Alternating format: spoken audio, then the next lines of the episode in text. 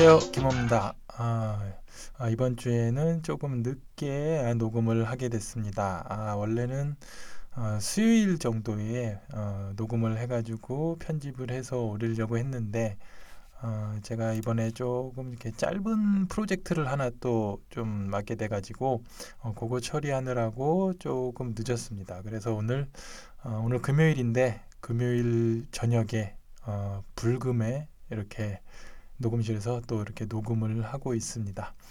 어, 뭐 오늘도 좀 바빠서 뭐 여차하면 이번 주도 넘길 뻔했는데 어, 그래도 최대한 어, 일주일에 하나 어, 정도는 녹음해서 어, 올려야 되겠다는 생각에 오늘 이렇게 저녁에라도 또 이렇게 또 좀 녹음을 하고 있습니다.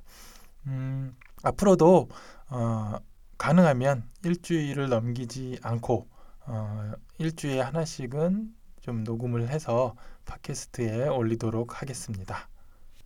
어, 그리고 오프라인 모임 관련해서 이제 공지를 좀 올려야 되는데, 어, 장소는 지금 제가 생각하고 있는 장소는 일단 저기 분당 판교 쪽을 일단 최우선 순위로 좀 생각을 하고 있습니다. 어, 제가 또 이제 조금 프로젝트를 짧은 거지만 하나 좀 맡게 되고 하면서 어, 여차저차 여건이 일단 그 분당 판교 쪽이 가장 나을 것 같아서 일단 최우선순위로 생각을 하고 있는데요.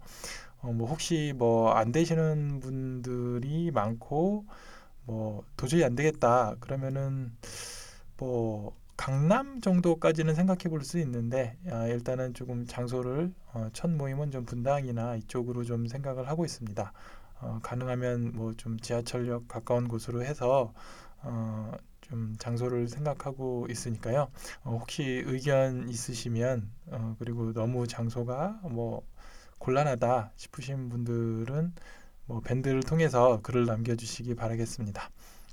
어, 그리고 시간은 음, 아무래도 뭐 대부분 낮에 일이 있으신 분들이 많으실 것 같은데 아마도 어, 평일 저녁이나 뭐 토요일 주말 뭐 이때쯤 중에서 시간을 정할 것 같은데요. 어, 시간은 어, 제가 그 밴드에 투표로 해서 올릴 테니까 어, 괜찮으신 시간에 투표를 해주시면 어, 감안해서 음, 시간과 장소 정해서 어, 올리도록 하겠습니다.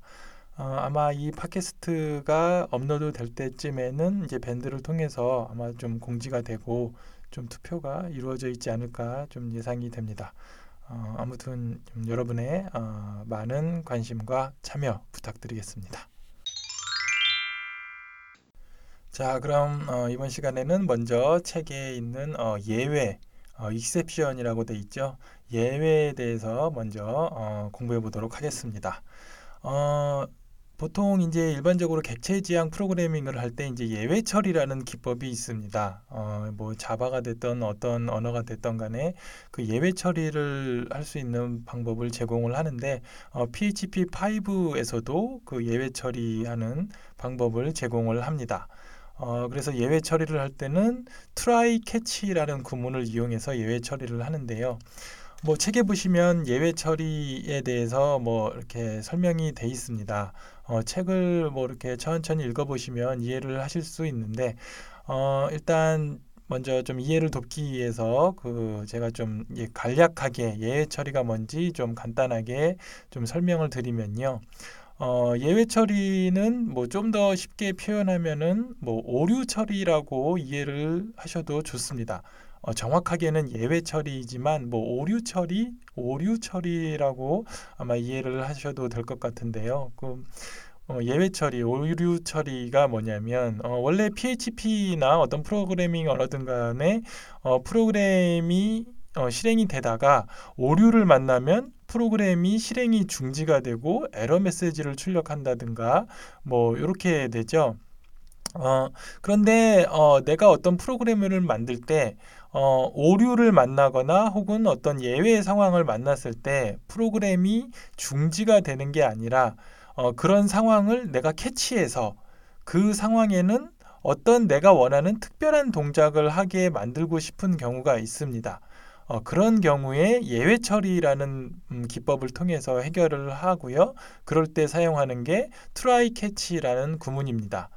어, 다시 한번 요약해서 말씀을 드리면 어, 프로그래밍적으로 어떤 프로그래밍이 실행이 될 때 어, 오류가 발생하거나 예외가 발생했을 때 프로그램이 무조건 중지되는 게 아니라 그 오류나 예외가 발생한 상황을 내가 캐치해서 내가 원하는 어, 동작이 이루어지도록 만들고 싶을 때 어, 그런 때 그런 처리를 하는 거를 이제 예외 처리라고 합니다. 어, 뭐 이렇게 이해를 하신 상태에서 한번 책을 보시겠습니다. 그 책에 있는 설명을 보시면 PHP 5에서부터 이제 예외 처리하는 방법을 지원을 하는데 어, 다른 객체 지향 프로그래밍 언어와 마찬가지로 try catch 구문을 이해, 어, 이용해서 예외 처리를 할 수 있다라고 돼 있죠. 어, 그리고 뭐 밑에 보시면 try catch 구문이라는 거는 이제 try라고 시작을 해서 이렇게 중괄호를 어, 열어서 어, 떤 그 프로그램을 코딩을 합니다. 그 try 안에 try 중괄호 안에 들어가는 부분에서 어떤 특정한 예외가 발생을 하면 catch 중괄호 블럭으로 이동을 해서 어, 내가 원하는 어, 프로그램이 실행되도록 뭐 그렇게 어, 만든다고 이해를 하시면 되겠습니다. 어, 그래서 그 catch 구문에서 실행되는 그 예외 클래스를 이제 만들어야 되는데요. 예외 클래스는 exception이라는 클래스를 상속받아서 구현을 합니다. 어, 이 exception이라는 클래스는 기본적으로 get file이라는 메소드하고 get line이라는 메소드를 어, 지원한다고 돼 있는데요. 어, 제가 뭐 이렇게 또 말로만 설명을 드리면 이해하기가 이제 어려울 수 있으니까 뭐 요 정도 이해한 상태에서 한번 예제를 보도록 하겠습니다. 어, 그 예제 6-27을 보시면요. 먼저 class Math Exception이라고 해가지고 Math Exception이라는 이름의 클래스를 하나 만듭니다. 요 클래스는 extends exception 해가지고 exception이라는 클래스를 상속받아서 만듭니다. exception이라는 클래스를 상속받아서 만든 클래스는 어, 예외 처리에 사용되는 어, exception 클래스가 되겠습니다. 어, 그렇게 해서 클래스가 하나 만들어져 있죠. 그러면은 실제로 그 밑에 이제 쭉 내려가셔서 어, 예외 처리하는 예를 보시겠습니다. 그 밑에 쭉 내려 보시면 그 try라고 해가지고 try 블럭이 시작이 됩니다. 어, try 해가지고 중괄호 열고 뭐 어떤 이제 프로그래밍을 하지요. 근데 이제 프로그래밍을 하다가 어, 예를 들면은 어, 달러 어, denominator라는 그 변수가 denominator라는 변수가 0인 경우에는 내가 프로그래밍적으로 이거는 오류라고 인식을 시켜서 exception을 발생을 시키겠다. 이, 이 값에 0이 들어가면 이건 오류다. 따라서 이 값이 0이 되면 어, try 구문을 더 이상 실행하지 않고 catch 구문으로 넘어가도록 하고 싶다. 예제상에 그렇게 코딩이 돼 있습니다. 그래서 보시면 if 달러 denominator가 0이면 throw new math exception이라고 해가지고 throw 여기서 이제 throw라고 하는데 여기서 이제 예외를 던진다라고 표현합니다. 그래서 던진다라는 의미로 throw라는 키워드를 씁니다. 그래서 throw new exception이라는 그, 그 라인을 만나면 그 밑에 try 블럭은 더 이상 실행하지 않고 catch 블럭으로 넘어갑니다. 근데 그 밑에 보시면 catch가 두 개가 있습니다. 캐치 매스 익셉션이 있고 그 아래 catch 그냥 exception이 있는데요. 아까 throw 던질 때 new math exception이라고 했기 때문에 math exception catch 블럭으로 어, 이동을 하게 됩니다. 그러면은 그 블럭 안에서는 어, 프린트 어, math exception의 객체 변수인 달러 2가 있죠. 그 달러 2에 어, get 파일이라는 함수하고 get line이라는 함수. 아까 말씀드렸던 그 exception 클래스에 기본적으로 내장되어 있는 get 파일, get line 함수가 math exception 클래스에도 있죠. 왜냐하면 exception 클래스를 상속받아서 만든 클래스이기 때문에 그 맥스 익셉션에서도 get 파일과 get line 함수를 호출할 수가 있습니다. 그래서 실제로 어, 그 예외가 발생한 파일 이름하고 예외가 발생한 곳의 라인 번호를 출력을 하게 됩니다. 어, 이렇게 catch 블럭을 코딩을 할 수가 있고요. 그 catch에 보면은 그 마지막 catch는 이제 exception이죠. 어, 내가 만든 exception 혹은 특정 exception 외에 어떤 그 클래스적인 에러가 발생할 때는 저 catch 마지막 catch exception 블럭으로 어, 넘어가게 됩니다. 어, 이런 식으로 어, 어떤 내가 코딩을 하다가 특정 상황을 만나면은 이거는 오류 혹은 에라 혹은 예외 상황이다라고 인식을 시키도록 해서 catch블럭으로 어, 넘어가기에 이렇게 코딩을 할 수가 있습니다. 이런 어, 식의 기법을 어, 예외 처리라고 한다. 뭐 이렇게 이해를 하시면 되겠습니다. 어, 그래서 이 예제를 실행한 결과는 책에 보듯이 그 catch math exception 블럭에 있는 내용들이 화면에 출력되어 있는 것을 보실 수가 있겠습니다. 어, 그래서 이렇게 그 try catch라는 거를 이제 잘 이해를 해 두시면은 어, 내가 프로그래밍을 하면서 어, 어떤 그 예외 상황에 대한 처리, 어, 그 내가 원하는 예외 상황에 대한 처리를 좀 더 이렇게 고급스럽게 어, 처리를 할 수 있겠습니다. 자, 그 다음에 책을 보시면 함수로부터 객체를 역참조하기라고 돼 있습니다. 어, 뭔가 좀 말이 어렵게 돼 있는데요. 어, 사실 내용을 보면은 뭐 크게 어려운 내용은 아닙니다. 어, 쉽게 얘기하면 어, 떤 함수로부터 객체를 반환해서 바로 어, 그 객체 메소드나 멤버 변수에 접근할 수 있다. 뭐 이런 얘기인데요. 그 예제 6-28을 보시면요. 거기 shape factory method라는 어, 함수가 하나 있습니다. 이 shape factory 메소드를 보시면 어, 리턴 값이 어, 객체의 인스턴스를 리턴하고 있습니다. return new circle 혹은 return new square 해가지고 그 객체의 인스턴스를 그 반환을 하고 있죠. 어, 그래서 실제로 이 함수를 호출하는 부분 그 아래에 보시면 shape factory 메소드라는 함수를 호출하면서 어, circle이라는 어, 인자를 넣습니다. 그러면은 그 함수에서 보시면 인자값이 서클이면 new 서클이라는 객체 인스턴스를 반환을 하게 되죠. 그러면은 new 서클이라는 객체 인스턴스에 있는 draw라는 메소드를 바로 어, 호출을 할 수가 있는 것이지요. 어, 이렇게 그 함수의 반환 값이 객체 인스턴스고 바로 객체 인스턴스에서 그 객체의 메소드나 멤버 변수에 접근하는 방법 어, 이 방법을 사용, 어, 설명한 부분이 뭐 함수로부터 객체를 역참조하기라고 되어 있는 부분입니다. 자, 다음은 static 키워드에 대해서 알아보도록 하겠습니다. 어, 클래스 안에서 어떤 객체 변수, 그러니까 어떤 멤버 변수나 어, 메소드가 static으로 선언돼 있으면 어, 그 멤버 변수나 메소드는 어, 메모리상에서 클래스의 그 객체하고는 독립적으로 존재하게 됩니다. 어, 따라서 그 객체의 종속적이 아니기 때문에 어떤 객체 변수 화살표 이런 식으로 이제 접근을 하는 게 아니라 다른 방식으로 접근을 하게 되죠. 어, 일전에 어, 배우셨던 그 영역 결정 연산자를 이용해서 어, 접근을 하게 됩니다. 어, static이라는 거는 이렇게 그 클래스 객체에 어, 종속되지 않은 어떤 값들을 만들거나 그런 메소드들을 만들 때 어, 이런 static이라는 키워드를 쓰게 됩니다. 어, 그래서 실제로 뭐 그 예제 6-29를 보시면 어, 이제 클래스 foo라는 클래스를 선언을 하고 이제 그 static 멤버 변수를 하나 어, 선언을 하는데요. public static 달러 my static 해가지고 하나 선언을 하고요. 어, 그 다음에 그 static value라는 메소드를 하나 만들었는데 이 static value는 아까 선언했던 my static을 반환을 하는데 그 this의 my static 이렇게 접근을 하는 게 아니라 self의 my static 이렇게 self의 그다음에 영역 결정 연산자를 쓰고 my static 이렇게 어, 접근해서 반환을 합니다.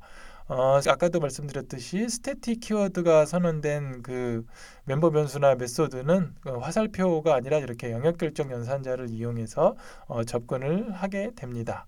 어, 그래서 실제로 그 영역 결정 연산자를 이용해서 static method나 static 멤버 변수에 접근하는 예가 그 예제 아래 밑에 이렇게 쭉 나와 있으니까요.